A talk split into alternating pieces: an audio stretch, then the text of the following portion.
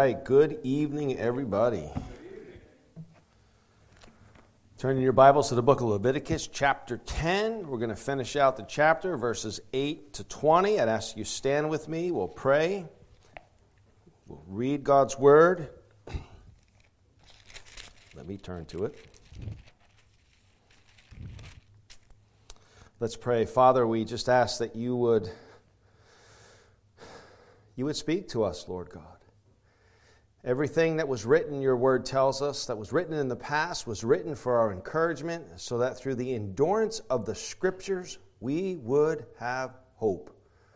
Lord, we live in a world that is so desperately in need of hope. The hope of a Savior who, as we sang, humbly came to the earth that He created, and for love's sake became poor who died so that we might live. Of a God who loves us and gave his Son as a propitiation for our sins so that we could have life and life everlasting. What a great God you are. And so, Lord, make these scriptures alive to us. Alive to us, we ask it in Jesus' name. Amen and amen. Leviticus chapter 10, beginning in verse 8, all the way to verse 20. And the Lord spoke to Aaron, saying, Drink no wine or strong drink, you or your sons with you, when you go into the tent of meeting, lest you die. It shall be a statute forever throughout your generations. You are to distinguish between the holy and the common, and between the unclean and the clean. And you are to teach the people of Israel all the statutes that the Lord has spoken to them by Moses. Moses spoke to Aaron and to Eleazar and Ithamar, his surviving sons. Take the grain offering that is left of the Lord's food offerings, and eat it unleavened beside the altar, for it is it is most holy. You shall eat it in the holy place, because it is your due and your son's due from the Lord's food offering, for so I for so I am commanded.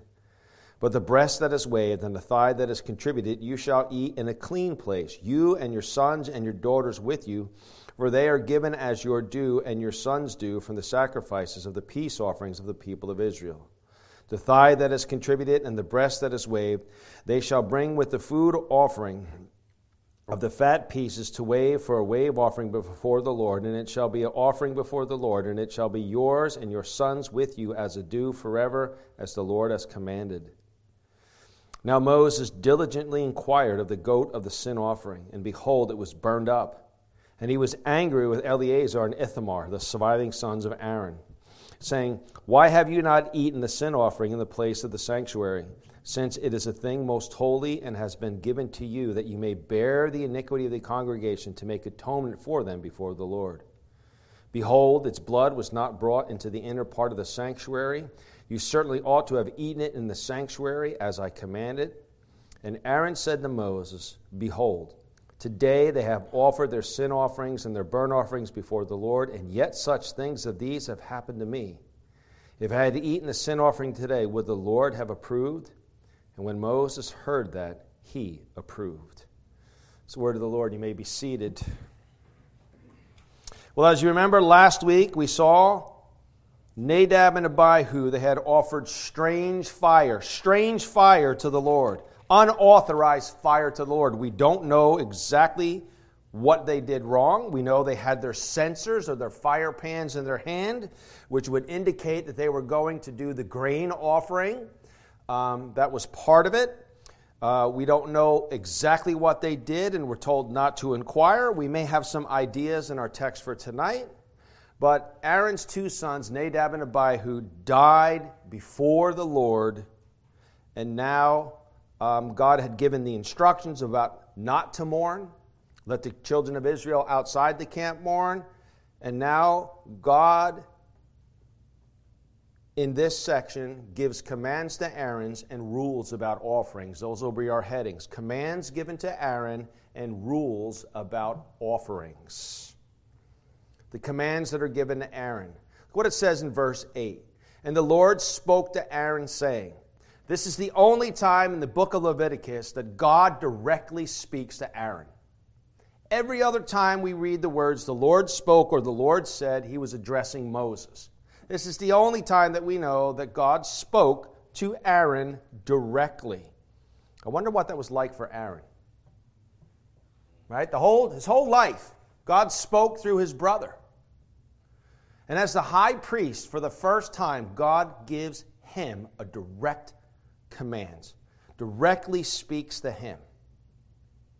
And as he speaks to him, God gives Aaron three directives, three commands, if you would, about how the priestly duties are to be performed. They are commands that had not previously been given. They are commands that are to help Aaron and his sons I believe, to not make the error of Nadab and Abihu. And these commands that God gives to Aaron and to his sons, his remaining sons, I believe we see the kindness of God, the goodness of God, to help keep them from committing a sin, committing or giving unauthorized fire, or worshiping in a way that they decide to, as opposed to the commands of God. And so, what is the first command that God gives? No drinking on the job. no drinking on the job. Now, in our day and age, that goes without saying. Maybe. I don't know. Maybe I'm speaking, but no drinking on the job. Look what it says in verse 9 Drink no wine or strong drink, you or your sons with you, when you go into the tent of meeting, lest you die. It shall be a statute forever throughout all your generations. There is no absolute ban on drinking in the scriptures. We're free to, if you want to, to have a drink. But God gave this command to Aaron and his sons to keep while they were serving in their priestly roles. It also implies, by the way, just so we're clear, that hey, you know, you know, shuck a couple down, you know, chug a couple down before you come to work, it's okay. It's implied that you are not to come to work in a way, in any way in which your mind is altered, in which you are unable to think clearly. God said to them, You are not to imbibe while you are on duty, lest you become careless in performing your duties. And the fact is that alcohol does impair, impair one's ability to think and act rationally. Unfortunately, I know that from personal experience. I know it from watching others. It's a medical fact. We know it to be true. God, and His love for Aaron and his sons, and also the children of Israel, of whom they were mediators. We need to remember this is not just out of love for Aaron and his sons, but also for the children of Israel, because what if the entire priesthood got wiped out? What was left for the children of Israel? Who was going to be their mediator? Moses was already told, Moses, you know what? You're not going into promised land. You're not, I'm, you're going to leave. It was love for the entire community that God gives this command. It does lead to the question, perhaps, was this what happened with Nadab and Abihu? We don't know. We do know that God now directly commands Aaron. Directly speaks to Aaron and says, You are not to drink wine or strong drink while you are in the tent of meeting. The command is very clear don't do it. There was nothing ambiguous about what God was saying. There's no way Aaron could say, Well, I mean, I can maybe skirt it around this way. Or, no, just do not do it. It's a blatant do not do it. And God is very serious about this command. Notice God's seriousness that he attaches to command. Look again at verse 9. Drink no wine or strong drink, you or your sons with you. When you go into the tent of meeting, lest you die. That's serious. What, are you kidding me? You're going to kill me if I, if I have a, a drink of wine before I, why, you're going to kill me? Well, that's exactly what God is saying. I think what God is really saying is that, listen, if you go in there and your mind is altered, you're not fully focused on the task of being the mediator of which I called you to between God and the children of Israel, you may go the way of Nadab and Abihu. You just saw what happened to them. I will do it again. I will be. What, what was the command that Moses uh, told Aaron? This is what the Lord meant when he said, Those to those who draw near to me, I will be treated as holy. God, in his kindness, was telling Aaron, Make sure you hold this command. It is to be a statute, what? Forever throughout all generations. It's not to be deviated from. You know, the same wisdom applies for us today as leaders and as lay people. It's very wise to be careful about alcohol. My personal choices, I avoid it altogether. That's just my personal conviction.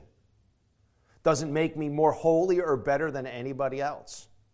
It's just how I choose to want to honor God. Quite frankly, I've also had enough in my life that it never did anything good for me anyway. So it's to me, it was a.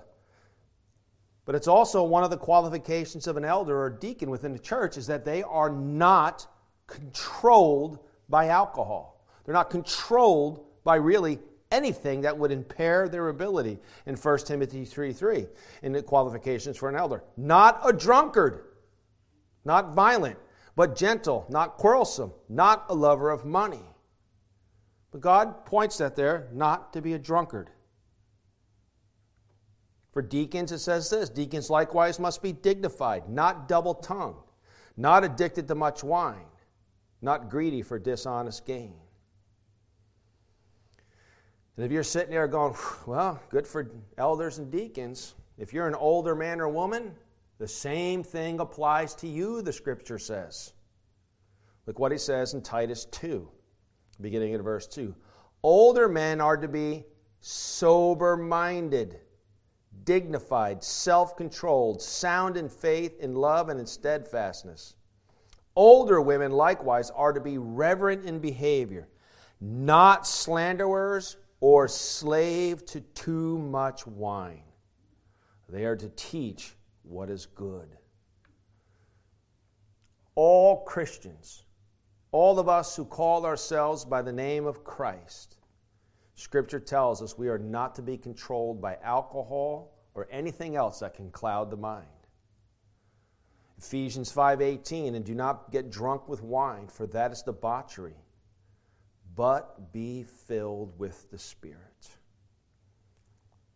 So the first directive, the first command that God gives to Aaron is make sure your mind is clear and this is how you are to do it. You are not to drink wine or strong drink while you are on duty. Even, again, it goes back to you're getting ready to come on to work. Don't just pound down a few and, get, and go to work because I'm not in a attentive meeting and try to skirt it. Make sure you come to work and your mind is clear. You understand exactly what you're doing. The second command that he says is you are to make accurate distinctions accurate distinctions. Verse 10 You are to distinguish between the holy and the common, and between the unclean and the clean. And this command, of course, is related to the first one. The priests had many sacrificial duties, but they were also the ones who were to decide what was clean or unclean. Later on in the book, we'll see if a person had a, an issue on their skin, they had to go to the priest to get it determined. Are we clean now? Or Are we unclean? If, he's, his mind is not there, suppose mold started growing in your house. You had to go to the priest. He would come and he would look at your house. He would tell you to do X, Y, or Z. Did it. He would come back. He would determine. He had to determine whether the sacrifice you were bringing is it clean or is it unclean. There were common utensils. There were holy utensils. You don't want to use the wrong one uh, in the temple. There was holy food, there was common food. The priests were always in the business of making distinctions as part of their duties before the Lord. Their minds were not to be impaired so they could accurately distinguish between holy and common, clean and unclean, as God is defined. What about us? Do I even consider, do you or I even consider making distinctions in what we talk about, where, watch, listen to? God says we should. Do we ever stop to consider whether something, although it may be allowable, is it actually beneficial? What does Paul write to the church in Corinth say in 1 Corinthians 6:12? All things are lawful for me, but not all things are helpful. All things are lawful for me, but I will not be dominated by anything. Or later on in chapter 10 of the same book, he says, All things are lawful, but not all things are helpful. All things are lawful, but not all things build up. Do we make the distinctions between what is good and what is better? Paul, writing to Timothy, writes this in 1 Timothy 4 4 to 5. Everything God created, everything created by God is good, and nothing is to be rejected if it is received with thanksgiving for it is made holy by the word of God and prayer. So that means, hey, I can do anything I want because God made it, and therefore I receive it with thanksgiving. I prayed about it, and I don't see God's word says you can't do it. Therefore, it's free to go. I can do whatever I want. That's not what he's saying. He's saying, as Paul said earlier, hey, it's allowable but is it beneficial? Is it beneficial? Will it really be helpful? We need to make those distinctions, particularly with alcohol, when we're around brothers and sisters or other people. Like if you know somebody had a history and, a struggle with alcohol, suppose you know you can become a, a, a Christian parent for the ladies at the Hoving home. You can, they get their, they get time off. They can come to your house and spend time with you. Would any of you think it would be a wise thing? And uh, they'll know that you say, "Hey, you know what? Hey, you know what? I got the bottle of Pinot Grigio or whatever. whatever. Hey, come on, let's bust it out. You know, let's celebrate. You're here." It would be foolish. Is it allowable? Yes, but it would be foolish to do it. It would be totally saying to them, "I don't really care about your your past, your anything, your struggles." That's just one of many examples. We need to apply it more to what we watch, wear, and think and talk about. He says, make accurate distinctions. They were making distinctions on behalf of the people of Israel. The third directive that God gives to Aaron is says, You are to be Israel's teacher what it says in verse 11. And you are to teach the people of Israel all the statutes that the Lord has spoken to them by Moses. You know, there's an interesting transition going on here about who was going to be leading the teaching of the commands of God. It is now transferred to Aaron. Aaron is to teach all the statutes that the Lord spoke to them by Moses. This also goes with the command to not let anything inhibit the ability to think clearly. As the teachers of Israel, the priests were to accurately teach all that God commanded Moses. They were not to deviate from the commands of the Lord at all. If they were not to deviate from the, from the blueprint that God gave about the tabernacle and the furniture in the tabernacle, how much more were they not to deviate from the teachings of the Lord? It was from the commands of Moses that they were to teach the children of Israel the difference between clean and unclean, between holy and common. People's lives were at stake, literally. They had to have a clear mind so they could accurately teach the law of God. And that's a principle throughout God's Word the clear, distinct teaching of God's Word. Remember the children of Israel. They went after other gods. God warned them if you do this, I'm going to remove you from the land. Israel in the north got taken away by the Assyrians.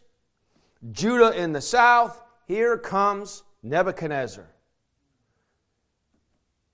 Actually, the Bible says, My instrument, Nebuchadnezzar. Right? comes in and he takes out the children of Israel, leaves just the, the worst of the the poor, and the, the, just listen. He just left. He took all the good stuff and left all the bad, just to put. You know, I'm not trying to be mean, but that's exactly what the Bible says he did. Killed tens of thousands of hundreds of thousands in the process. 70 years go by the time allotted by God to be out of the land of Israel, seven years. They go back. Ezra goes back and begins to build the temple. Nehemiah, we know the story. We've been over the book. And it says that when it came now to reestablishing the priesthood, and that was a process for Nehemiah. It wasn't just let anybody go in. You had to prove you were of the priestly line. And some people were told, no, you're not coming in. Others were. But when they got to the point where this was all established, they gathered everybody in the, in, in, in the temple complex and they began to teach them the Word of God. And this is what it says. And this is the principle that we use here at Bible Baptist Church. Nehemiah 8 8.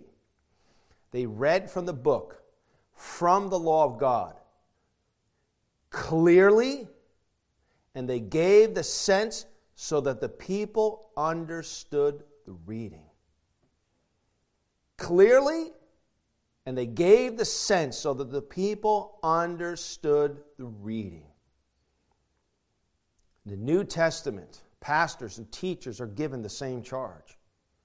We are to accurately teach the Word of God. That's why we care about what the Greek and the Hebrew says. Let God use His words, not my own ideas or thoughts about what God wants or what God may be saying. Let God speak. We really mean it when we say, Speak, O Lord. We really mean it. We want to know what God has to say. We are 2 Timothy 2:15 we are to do our best to present ourselves to God as one approved, a worker who has no need to be ashamed, rightly handling the word of truth. You know, all of us as believers need to rightly handle the word of truth. We need to clearly be able to defend our faith, defend our beliefs, and defend it from Scripture, not from reason, from Scripture. Can you clearly share the gospel? Can you accurately explain the basic doctrines of the Christian faith? God says we should be able to. 1 Peter 3:15 says this, but in your hearts honor Christ the Lord as holy, always being prepared to make a defense to anyone who asks you for a reason for the hope that is in you, yet do it with gentleness and respect. We know that so serious is the job of teaching God's word that stricter judgment comes with it. James 3:1. Not many of you should become teachers, my brothers, for you know that we who teach will be judged with greater strictness. It's God's Word. Jesus is the Word of God. And so the Lord gave Aaron three distinct directives no drinking, no drinking on the job, accurate distinctions, accurately teach the children of Israel. He then gives them rules about offerings. Rules about offerings. First is the grain offering.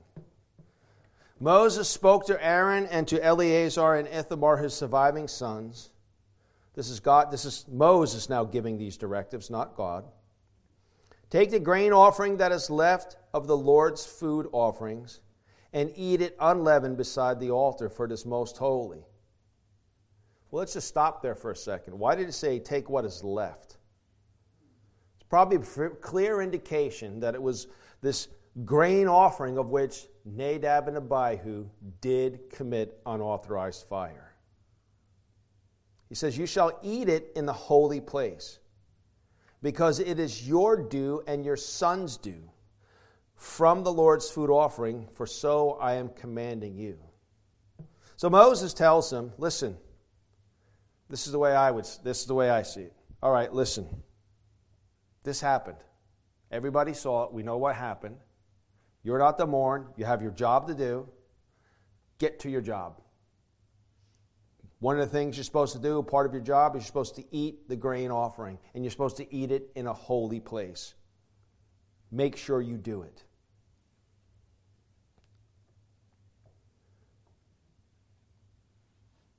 Remember the law of the grain offering. In Leviticus chapter 6, it says this And this is the law of the grain offering. The sons of Aaron shall offer it before the Lord in front of the altar. What's the altar? It's the altar of incense, which was in front of the veil, and behind the veil was the Ark of the Covenant. It says that they were to take grain, the grain that was offered, they were to beat it very fine, very fine. They were to beat it down, grind it down to powder. Mix frankincense and the oil in it, the special oil that is only to be used for that, and they were to offer it to the Lord. It represented the prayers of the saints. That's what he's telling them. This is what the law says to do. And one shall take from it a handful of fine flour of the grain offering and its oils and all the frankincense that is on the grain offering, burn, that, burn this as its memorial portion on the altar, a pleasing aroma to the Lord. And the rest of it, however much it is, Aaron and his sons shall eat it. It shall be eaten unleavened in a holy place, in the court of the tent of meeting, they shall eat it. Now, if we think that it's just four guys, Aaron, or three guys at this point, Aaron and his two sons, there were a, whole host of other priests. They had jobs of tearing down the tabernacle, putting up the tabernacle, and not a single priest was ever given was ever given a salary. They were provided for by the Lord's food, them and their family. So this is important. This is how they ate. It says, It is not to be baked with leaven. I have given it as their portion of my food offerings. This is God speaking. It is a thing most holy, like the sin offering and the guilt offering. Every male among the children of Aaron may eat it as a decree forever throughout your generations from the Lord's food offering. Whoever touches them shall become holy. So they were to perform, Moses says, Perform what you're supposed to do. Now is not the time to be slack. But then Moses addresses the peace offering. What it says in verses 14 and 15. But the breast that is waved and the thigh that is contributed, you shall eat in a clean place, you and your sons and your daughters with you. For they were given as your due and your sons' due from the sacrifices of the peace offerings of the people of Israel. The thigh that is contributed and the breast that is waved, they shall bring with the food offerings of the fat pieces to wave for a wave offering before the Lord, and it shall be yours and your sons with you. It is a due forever, as the Lord has commanded you. Remember way back when John was doing all of these. Seven things were listed about the the sacrifices, and one was that it, you know, it could be eaten in some by the priests, some by the priest's family, and sometimes with the one who actually offered the sacrifice, they get a portion too. He's talking here specifically about those, the priests, their sons and their daughters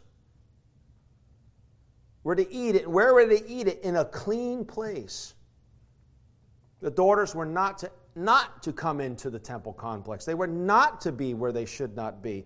Any person who was not of the priesthood was not to be in there. So it is to be eaten in a clean place by the priest's family. Moses reminded us of Moses, Aaron, just don't get off track here. Do what you're supposed to do. Then he says the sin offering. says, Now Moses, verse 16, now Moses diligently, diligently, he really wanted to know. Now Moses diligently inquired about the goat of the sin offering, and behold, it was burned up.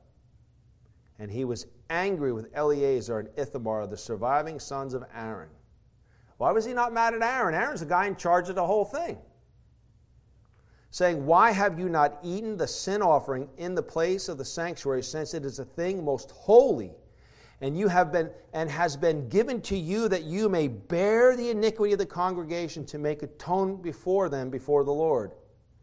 Behold, its blood was not brought into the inner part of the sanctuary. You certainly ought to have eaten it in the sanctuary as I have commanded. So, what's going on here? The sin offering, which may have been part of what, Eli, uh, again, Itham, uh, uh, Nadab and Abihu, part of that was bringing the, the incense in. The whole thing was left on the altar and it was burned up. There was a portion that they were to eat. These guys ate really well, but you ever noticed these priests ate well, right? They didn't eat it. Moses is angry. Why have you not eaten the sin offering in the place of the sanctuary? It is a most holy thing. And it's been given to you that you may bear the iniquity of the congregation. Notice the weight of which Moses puts on us, which God puts on it. The priests were to bear the iniquity of the congregation the first time that we hear this. Did they bear the children of Israel on their shoulders? Yes. At least the high priest did. Did he bear them over their heart? Yes, the high priest did. The sin offering was nothing that they had the liberty to deviate from, and yet here we, they did. He says, even the blood was not brought into the inner part, and it wasn't given, uh, sprinkled before the veil. It wasn't placed on the altar of incense. You didn't do any of this stuff. You should have done what I commanded. Moses obviously is concerned. They just saw what happened when somebody did deviate from what God said to do. God instantly killed them. I'm sure that was Moses' concern. But look what happens. Aaron, Aaron steps in. Verse 19. And Aaron said to Moses, Behold, today they have offered their sin offering and their burnt offering before the Lord. And yet such things as these have happened to me. If I had eaten the sin offering today, would the Lord have approved? Isn't it interesting? What's going, what's going on here? I think uh, Kenneth Mathews, I like the way he says it in his commentary. He says this Aaron recognized that the special circumstances of the day's offering by which his older sons had offered unauthorized fire compromised the sin offering. Therefore, he reasoned that it would be unfitting for them to enjoy the meat as a benefit Leviticus 6:30 would tell us that. What is significant here is that although the details uh, the detail of the law was altered, Aaron's decision reflected the purpose of the law and received divine approval. That Moses approved signal that it was that the Lord had approved the decision. This is the only occasion when Moses receives instructions from Aaron. But something else very important happens here. He says, This signal to the congregation that Aaron and his sons had a special authority when ruling on ritual matters. Unlike his older two sons, Eleazar and Ithamar carried out their commission properly and in accord with the discernment of Aaron. We understand what he's saying there. How can we enjoy the sin offering? was in the process of our, my two sons offering that they, they lost their lives.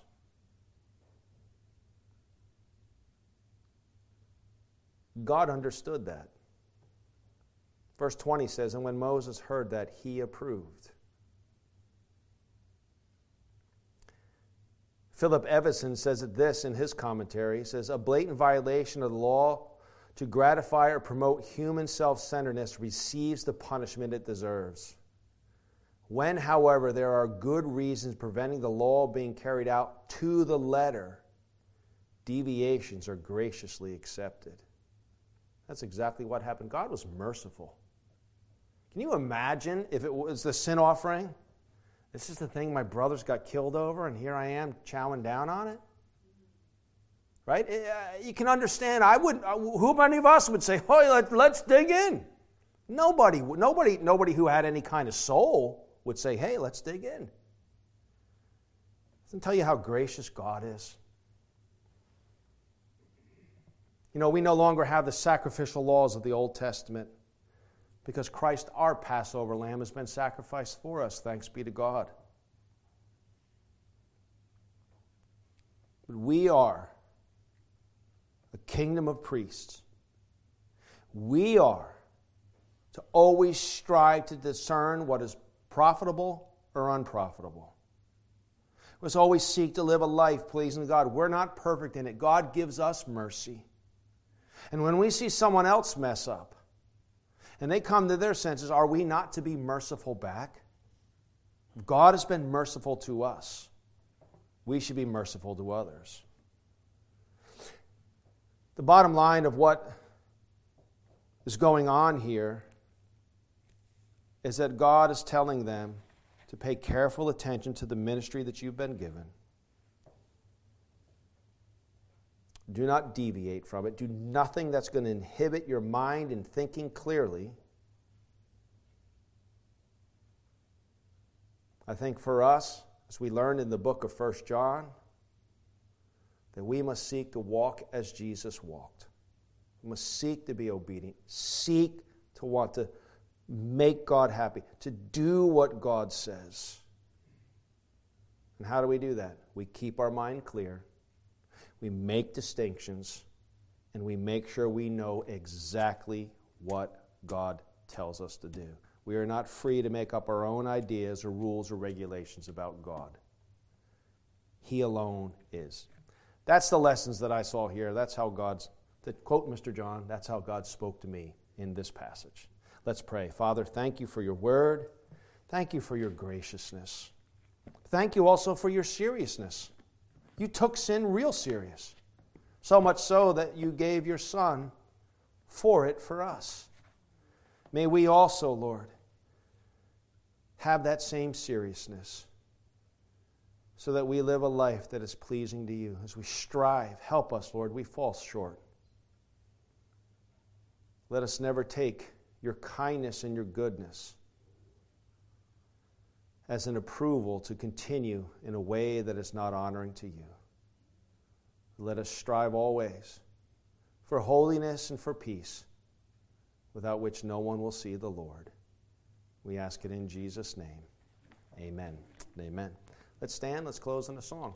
Oh, wait. He's coming back. He changed up songs. Right. He's coming back.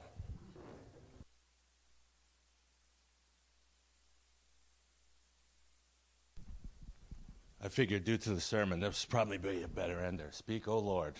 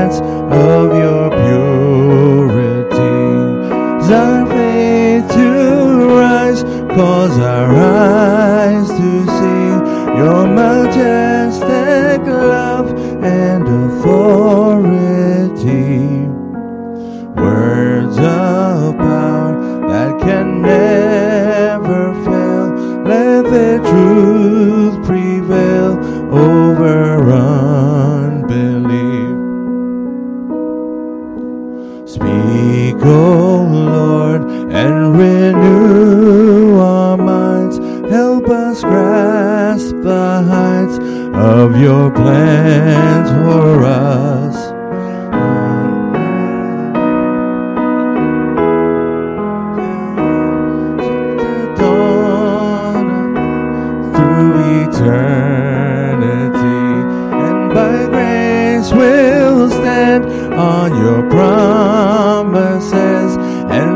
Faith we'll walk as you walk with us. Speak, O Lord, till your church is built and the earth is filled with your glory.